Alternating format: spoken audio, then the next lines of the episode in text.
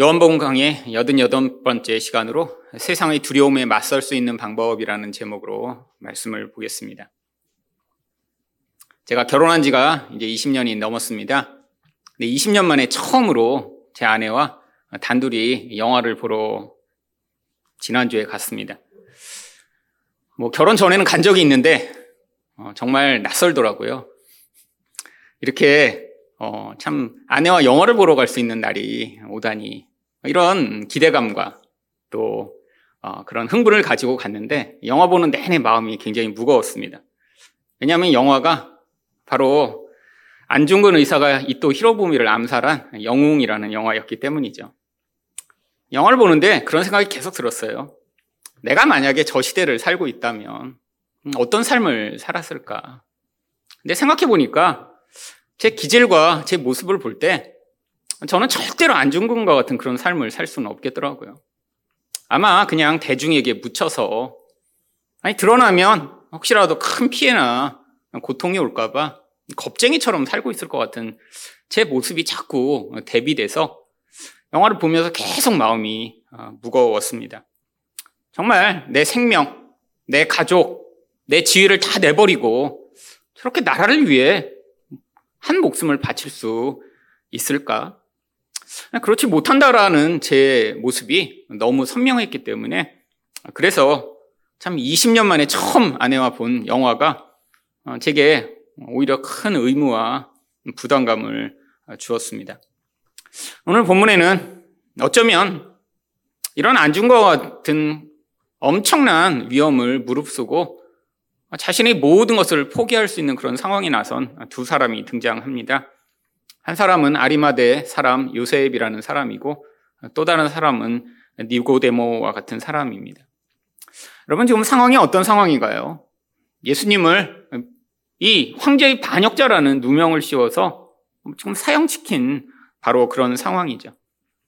아, 이게 얼마나 지금 서슬이 새파란지 예수님의 제자들은 아, 예수님 위해 내가 생명을 바치겠다라고 바로 얼마 전에 얘기해 놓고 이 위세가 아, 너무 무서워서 지금 다 도망간 그런 상황입니다. 그런데 이때 두 사람이 호련히 등장합니다. 아, 그리고 이들이 예수님의 장례를 치르죠.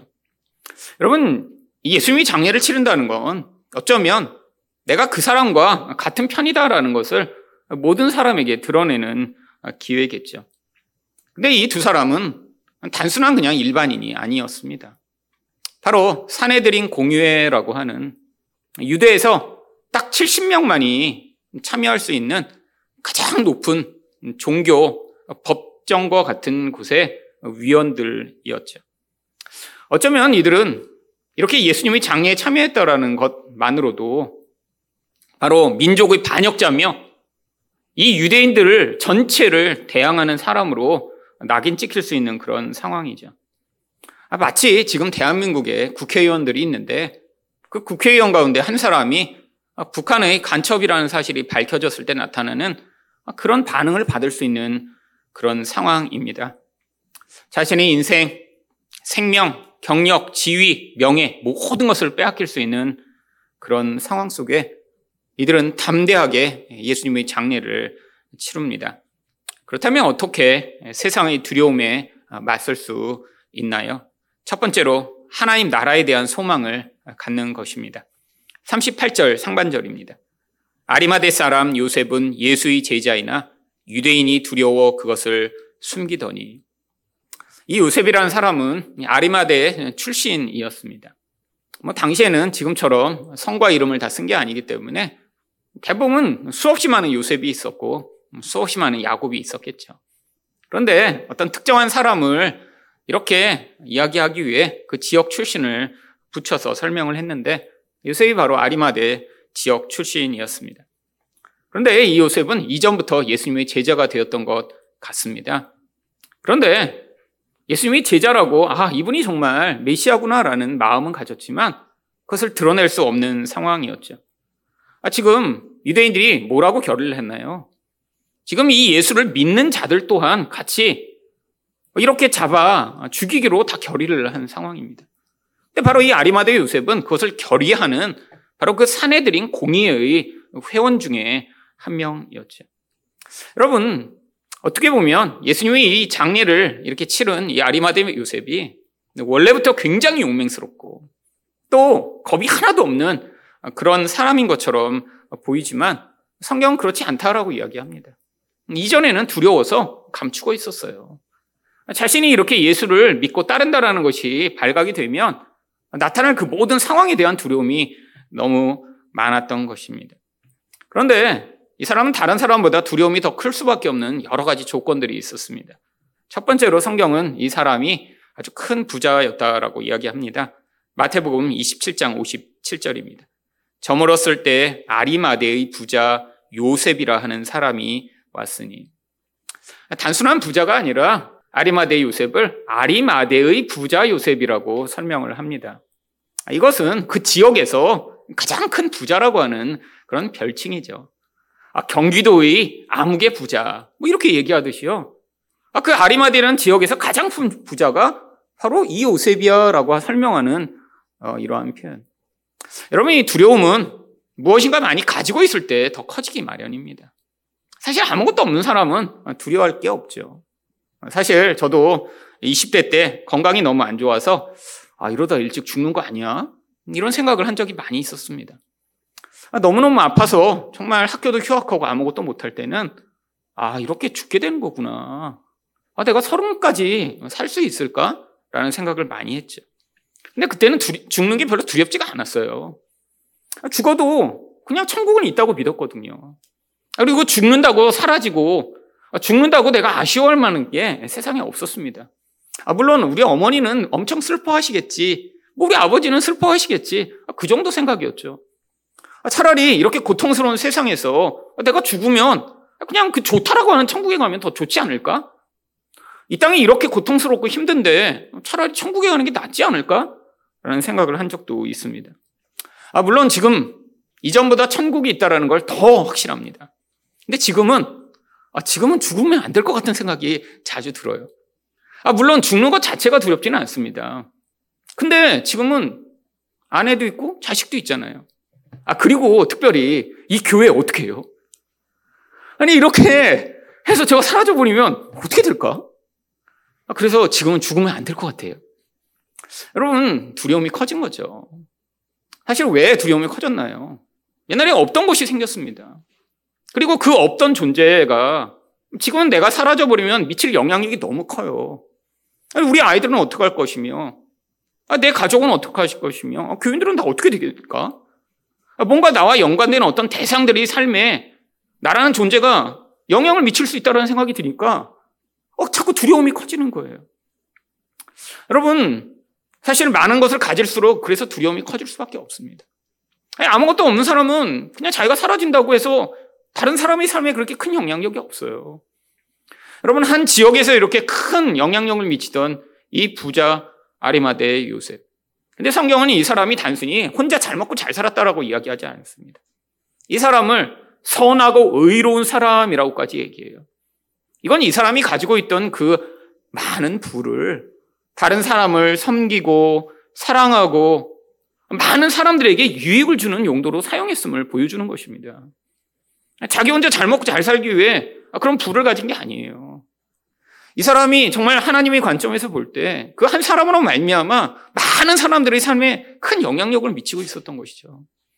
여러분 이 사람이 그러니까 이런 위협에 자기 자신을 노출한다는 것 자체가 어쩌면 굉장히 위험한 것입니다. 얼마나 많은 사람들에게 이 한 사람의 삶이 영향을 미칠까요? 그뿐 아닙니다. 이 사람은 또 마가복음 15장 43절에서 뭐라고 얘기합니까? 이 사람은 존경받는 공회원이요. 여러분, 사내들은 공유의 회원인데, 아, 단순한 그냥 정치하기 위해 있었던 사람이 아니라 많은 사람들에게 인격적으로 영향을 미치는 존경받는 사람이라고 이야기를 합니다. 여러분, 이런 사람이 되기 쉽지 않죠. 아니, 한 사람이 이렇게 한 지역에서 가장 부자예요. 근데 돈만 많이 있는 사람이 아니에요. 사람들이 이 사람을 선하고 의로운 사람이라고 이야기할 정도로 아주 영향력이 있는 그런 하나님의 사람입니다. 근데 이런 사람이 또 이렇게 정치에까지 나가서 거기서 존경을 받아요. 여러분, 근데 아리마도 요셉은 그렇지 않아요. 여러분 지금 이 사내들인 공유에 있는 많은 사람들이 예수를 왜 죽이려고 한 것일까요? 자기들의 영향력이 줄어들까봐. 그래서 죽이려고 한 거예요. 야, 저 예수란 사람이 모든 사람들이 다 인기를 얻잖아. 그러니까 자기들이 지금 인기를 얻지 못할까봐 이 정치적 야망으로 말미암아 죽이려고 한 거예요. 근데 이 요셉은 그렇지 않았습니다. 여러분 이 일 또한 하나님이 자신에게 맡겨주신 사명으로 감당하며 하던 사람이죠. 어쩌면 모든 것을 가진 사람이에요. 세상에 이런 사람 찾기 쉽지 않죠. 인격적으로 또 사람들에게 존경받으며 큰 부를 가지고 있으면서 그러면서도 영향력 있는 이런 사람이에요. 여러분 예수님이 제자들과 비교할 때 사실 어쩌면 급이 다릅니다. 예수님의 제자들은 별로 내세울 게 없는 사람들이었어요. 여러분, 대부분이 어부였습니다. 근데 당시의 어부들은 가장 그런 비천한 직업의 사람들이었어요. 여러분, 유대에서 가치 있는 일은 굉장히 이렇게 하나님을 섬기며 종교적으로 이렇게 좀 뭔가 특별한 일을 하는 사람들은 이렇게 존경받을 수 있었지만 이 종교사회에서 이렇게 물고기를 잡거나 하는 사람들은 부정한 것을 접하고 만질 기회가 많았기 때문에 굉장한 하층민으로 여겨졌죠. 아, 예수님이 제자 가운데 셀이 여러분 공식적 죄인으로 인정받던 사람들입니다.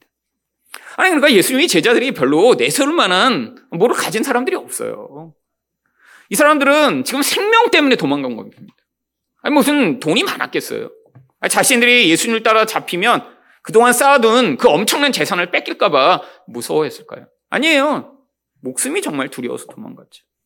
아니, 근데 이 아리마대 요셉은 엄청나게 잃을 것이 많았습니다. 여러분, 그럼에도 불구하고 어떤 행위를 하나요? 38절 하반절입니다.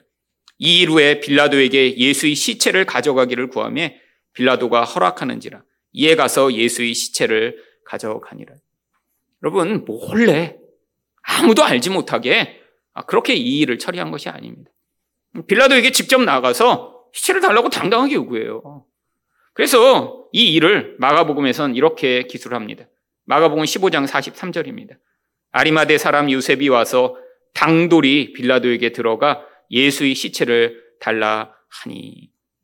이 당돌이 여러분 이 표현이 저는 예전에 한글을 읽으면서 그냥 성경 번역하면서 그냥 집어넣은 그런 단어인 줄 알았어요.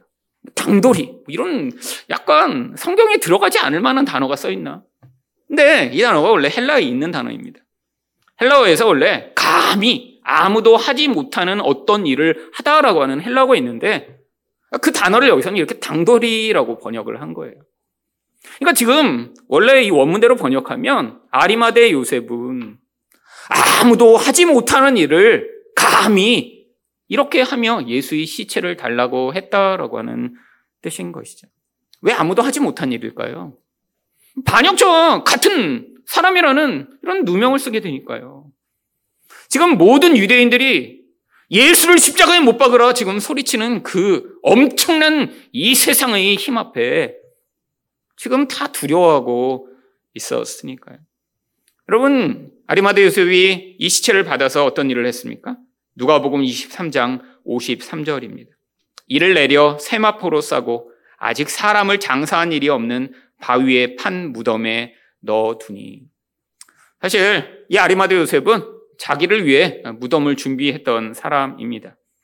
물론 부자였으니까 가능했겠죠. 그런데 이 아리마드 요셉이 준비한 이 새 무덤은 어쩌면 하나님이 특별히 이 사람을 통해 준비하신 것임을 알 수 있습니다. 왜냐하면 당시에 사람들이 이렇게 장례를 하는 습관이 한국의 풍속과는 아주 어, 달랐거든요.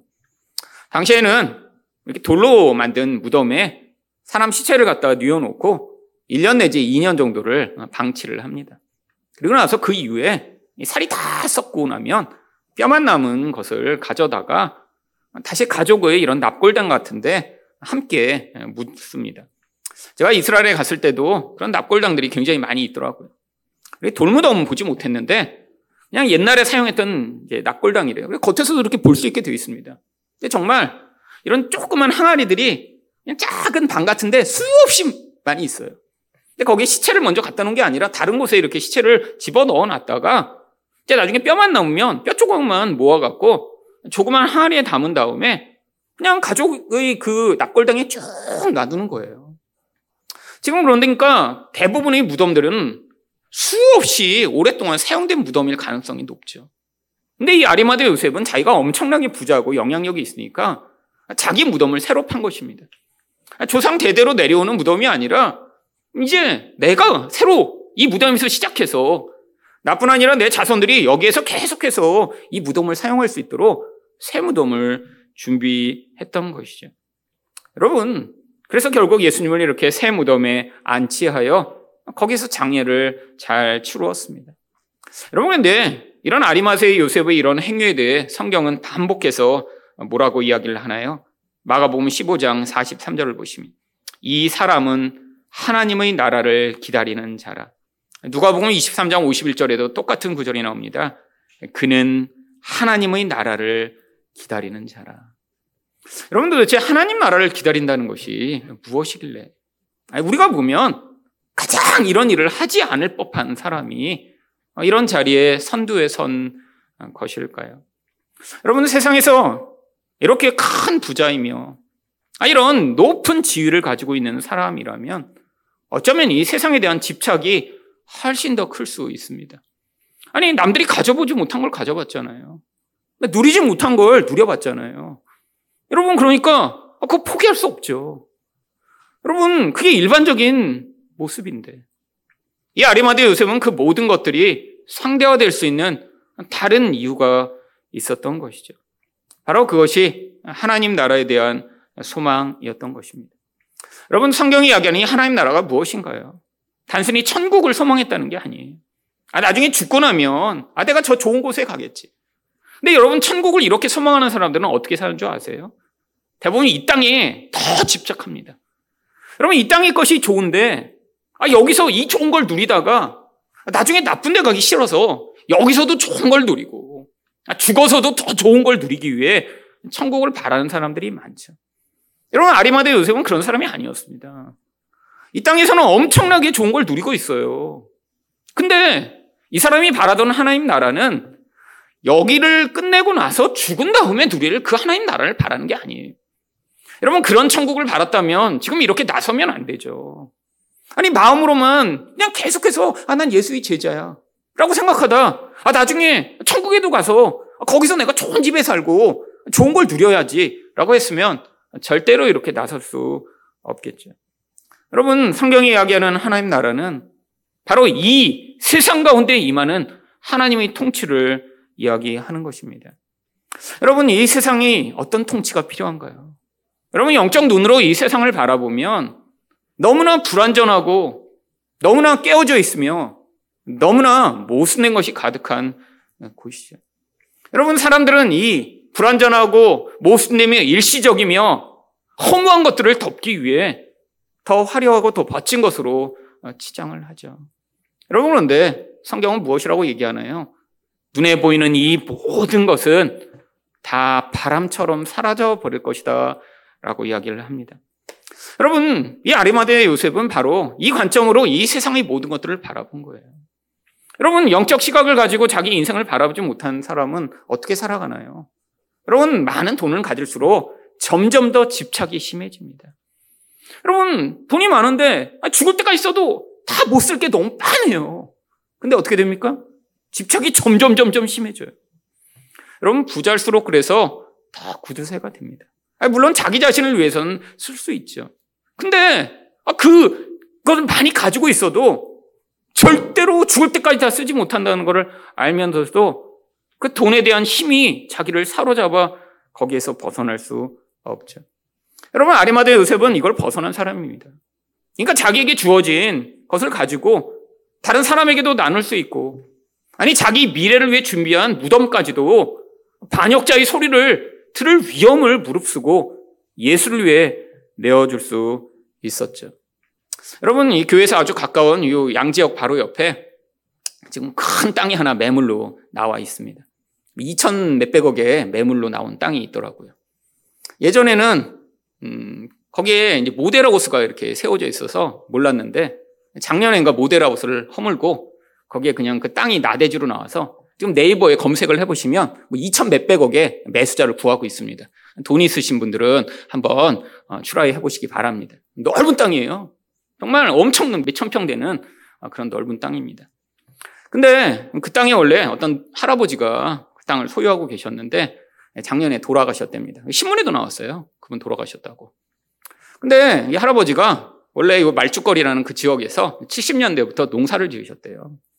그러다가 여기가 전부 다 수용되고 막 발전하면서 갑자기 부자가 되신 거예요. 근데 그 2천 몇백 병 되는 땅만이 아니라 그 일대에 엄청나게 많은 땅을 소유하고 계신답니다. 근데 이분이 왜 놀랍냐면 정말 수도 없는 부자잖아요.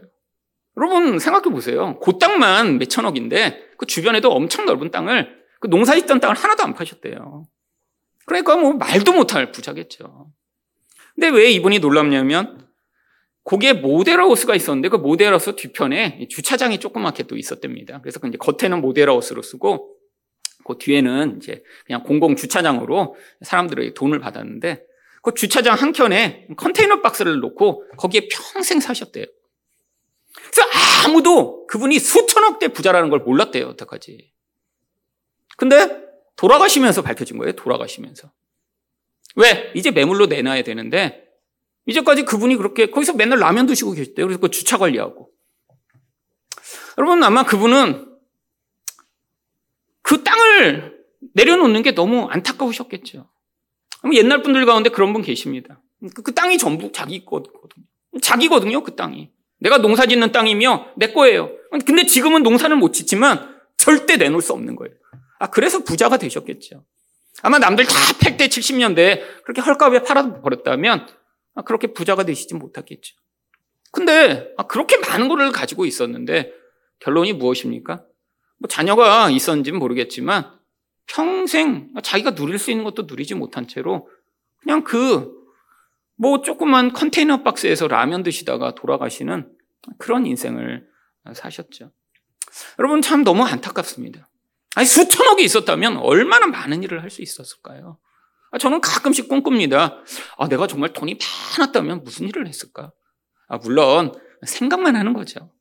하지만 아, 그런 생각 가끔 해요. 야, 내가 돈이 정말 그렇게 많은 돈이 있었다면. 아, 그 제가 하고 싶은 것 여러 가지 있습니다. 아, 정말 지금 볼 때, 아, 이렇게 고아원에 있다가 사회로 나오는 아이들, 갈 집도 없고, 정말 500만원 줘서 이렇게 사회로 내쫓듯이 내쫓아. 아, 나중에 정말 인생이 망가진 아이들 너무 많은데, 아, 그런 아이들을 위한 그런 센터 같은 거 만들면 얼마나 좋을까. 뭐 이런 생각도 하고. 아, 지금 탈북한 아이들 가운데, 아, 정말 이 땅에서 제대로 된 케어가 안 돼서 방황하는 아이들 많은데, 아, 그런 아이들을 돌볼 수 있는 아, 그런 곳을 만들면 어떨까? 아, 그런 생각도 합니다. 아, 근데, 아, 물론 생각만 하는 거죠. 여러분, 근데 이분은 그런 생각으로 발전할 수가 없었습니다. 아무리 많은 것을 가지고 있어도 그냥 자기 자신에게 함몰된 인생을 살다 끝나버렸기 때문이죠. 어떤 것에 용기를 낼 수가 없었어요. 여러분, 이게 대부분 세상 사람들의 모습입니다.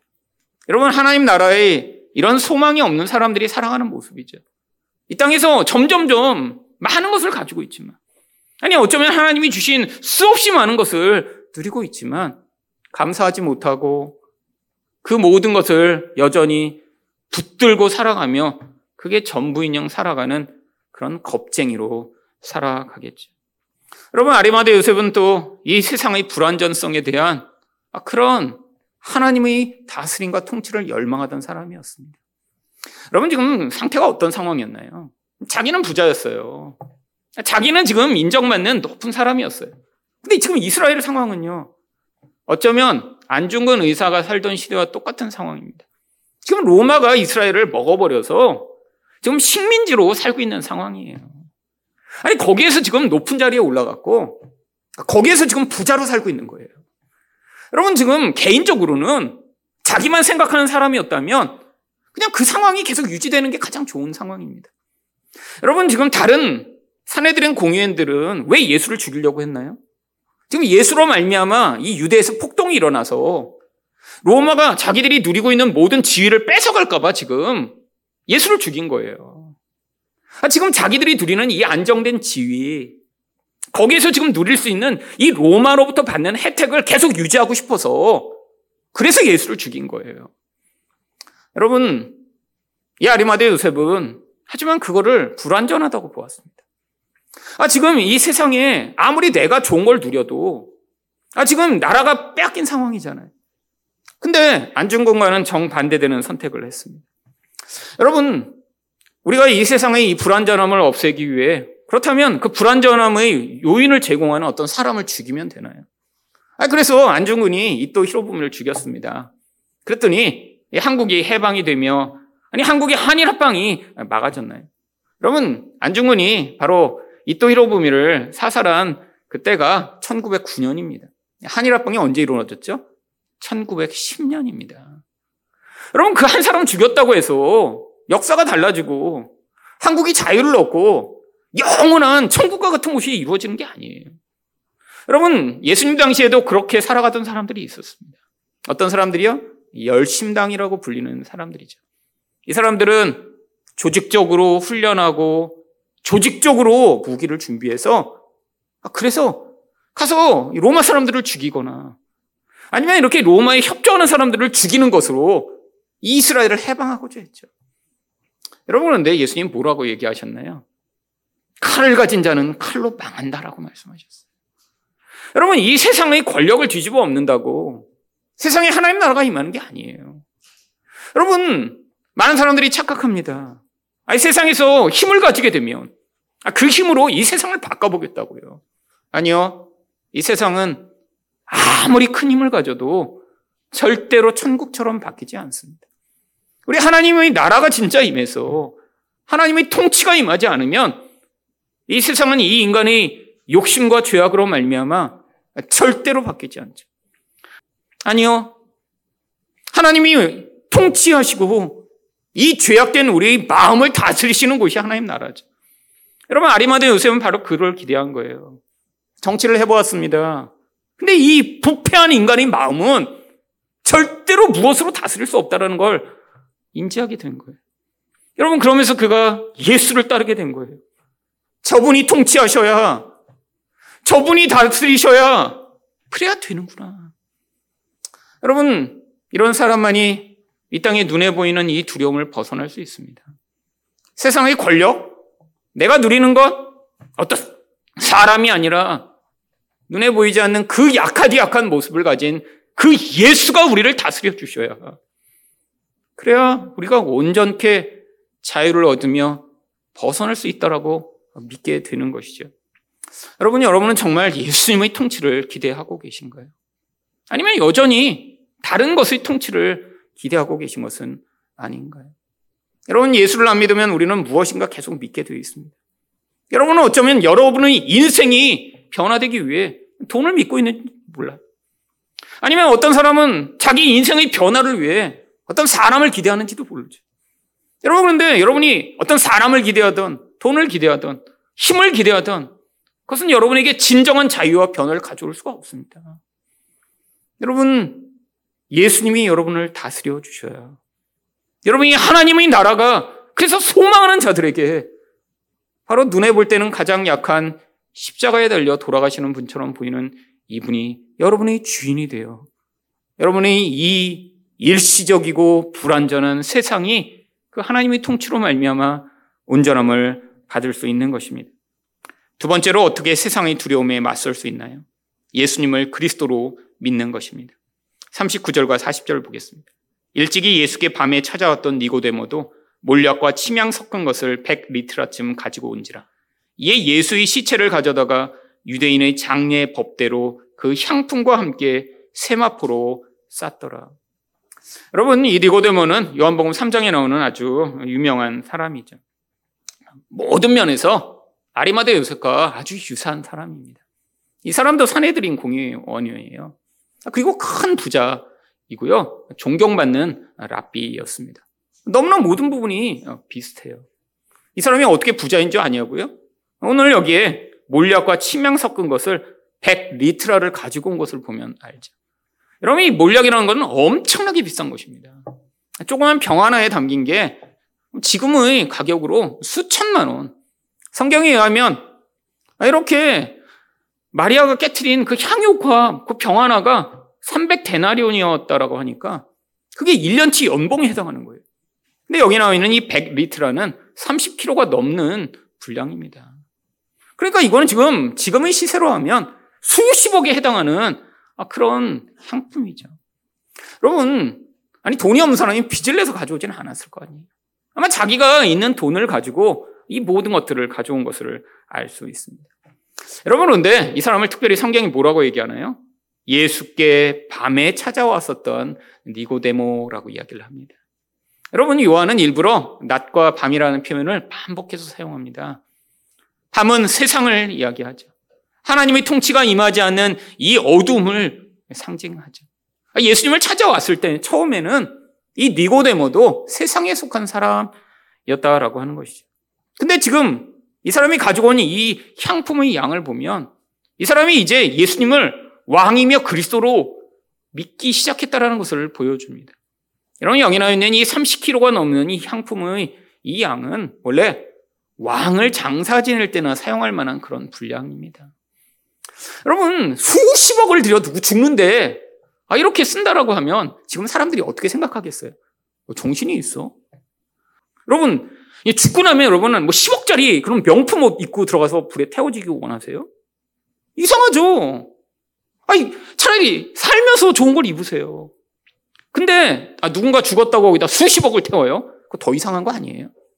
여러분 그런데 유명하고 높은 분이 돌아가시면 그런 경우가 있습니다.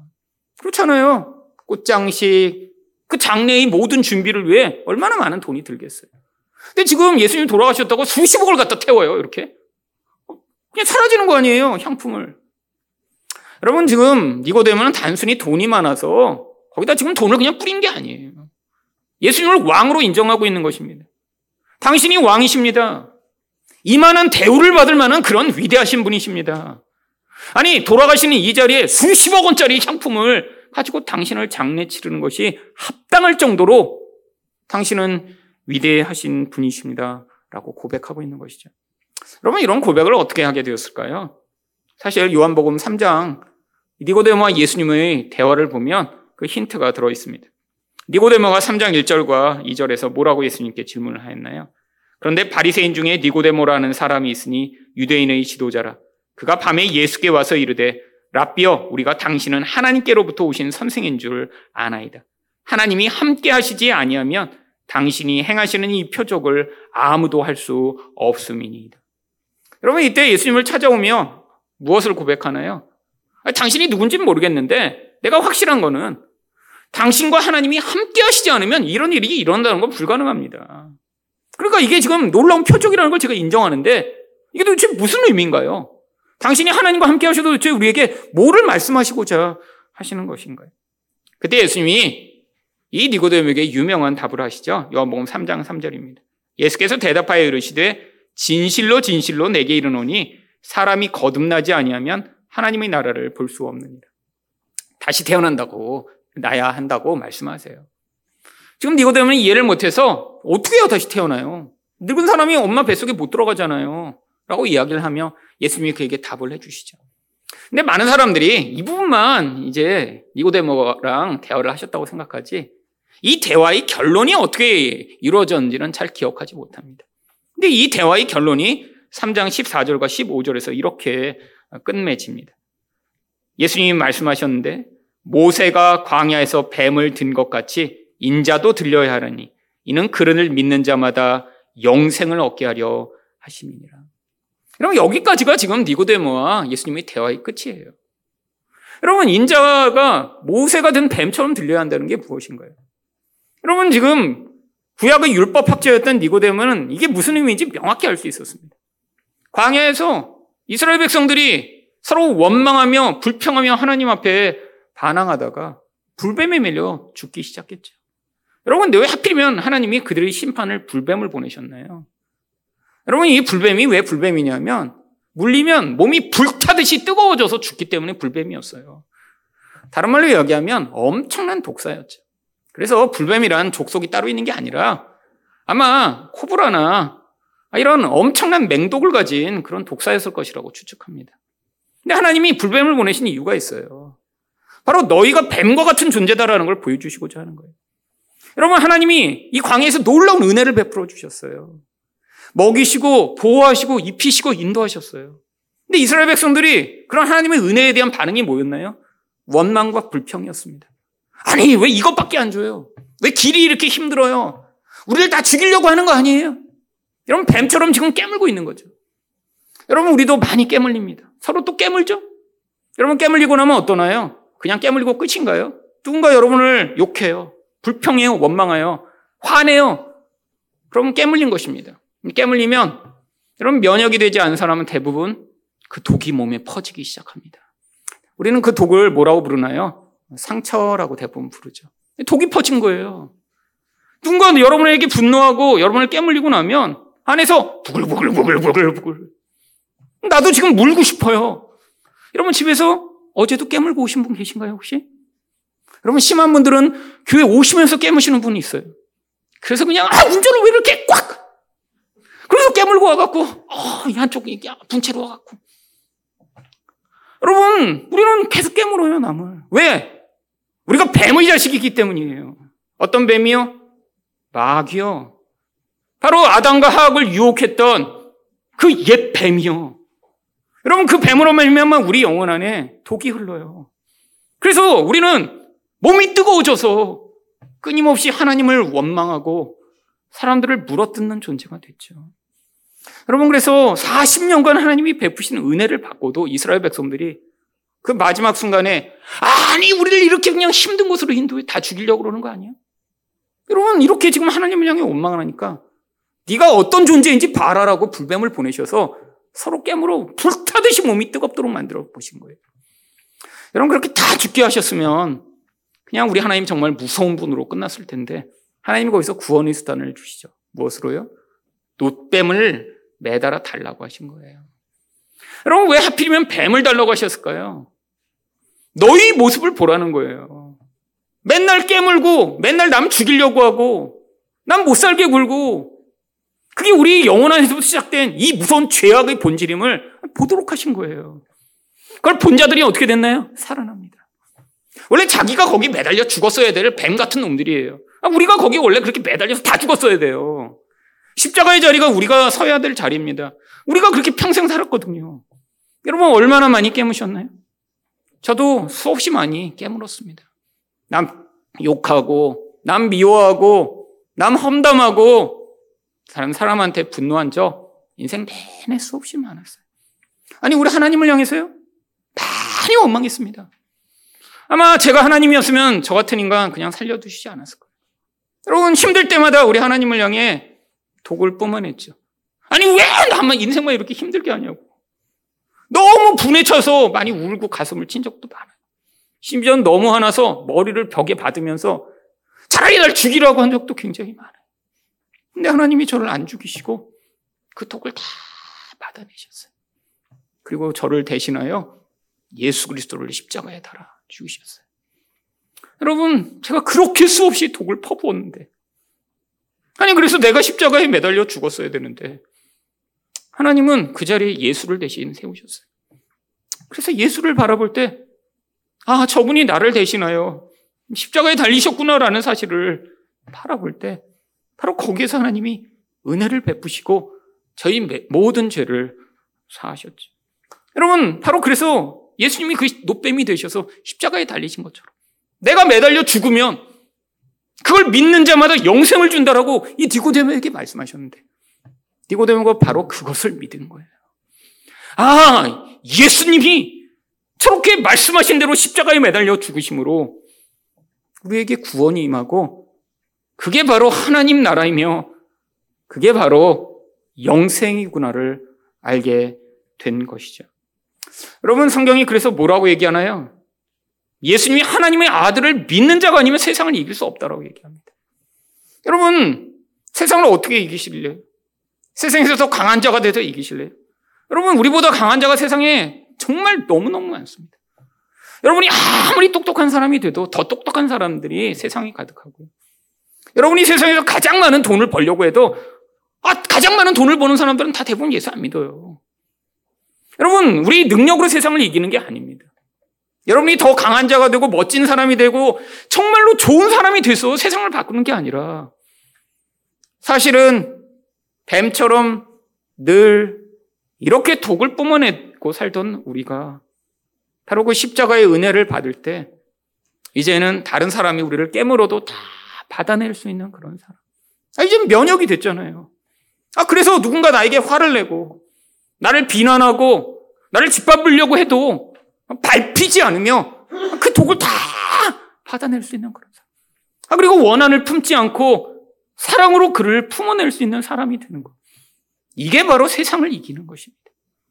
여러분, 여러분 지금 세상을 이기고 계신가요? 아니면 차곡차곡 지금 여러분의 계좌 안에 쌓아놓고 계신 건 아닌가? 여러분, 우리 모든 관계의 문제는 바로 이거예요. 여러분의 감정의 계좌에 대부분 쌓아놓고 있습니다. 이런 사람들이 뭐라 그래요? 아, 난 잘 참는다. 참는 사람이 더 무서워요. 10년 참고 그때 폭발하거든요. 아니면 하나도 못 참는 사람이 있어요. 계좌가 거의 빵꾸야. 뭐 하나 들어오면 그냥 팍팍 다 쏟아내. 여러분 다 마찬가지입니다. 여러분 참는 것도 안 되고 쏟아내는 것도 안 돼요. 여러분이 얼마나 흉악한 뱀과 같은 존재인지 예수 그리스도의 십자가 앞에서 인정하고 그 예수를 구원자로 붙드는 자만이 우리 영혼을 가득 채우고 있는 이 무서운 죄악으로부터 벗어나 이 영생에 이르는 놀라운 은혜를 누릴 수 있습니다. 이게 바로 세상을 이기는 거예요. 여러분, 세상을 힘으로 이길 수는 없습니다. 세상은 무엇으로 이겨요? 바로 구원받는 자들이 사랑으로 이기는 것입니다. 여러분, 그래서 여러분이 사랑해야 되는 거예요. 힘으로 짓밟고 누르고 승리하는 것이 아니라 바로 그 모든 독을 예수로 말미암아 해결한 자들만이 보일 수 있는 그 놀라운 사랑으로 남들이 짓밟을 때 짓밟히고 남들이 미워할 때 그 비움을 다 삼키며 거기에 영향을 받지 않고 예수와 같은 저들의 죄를 용서하여 주시옵소서라는 기도할 수 있는 여러분이 되실 때 여러분은 세상을 넉넉히 이기고 예수 그리스도로 말미암아 이 세상을 살아가는 가장 강한 자로 사실 수 있을 것입니다. 이런 세상을 이기는 믿음을 가진 여러분 되시기를 축원드립니다. 기도하겠습니다.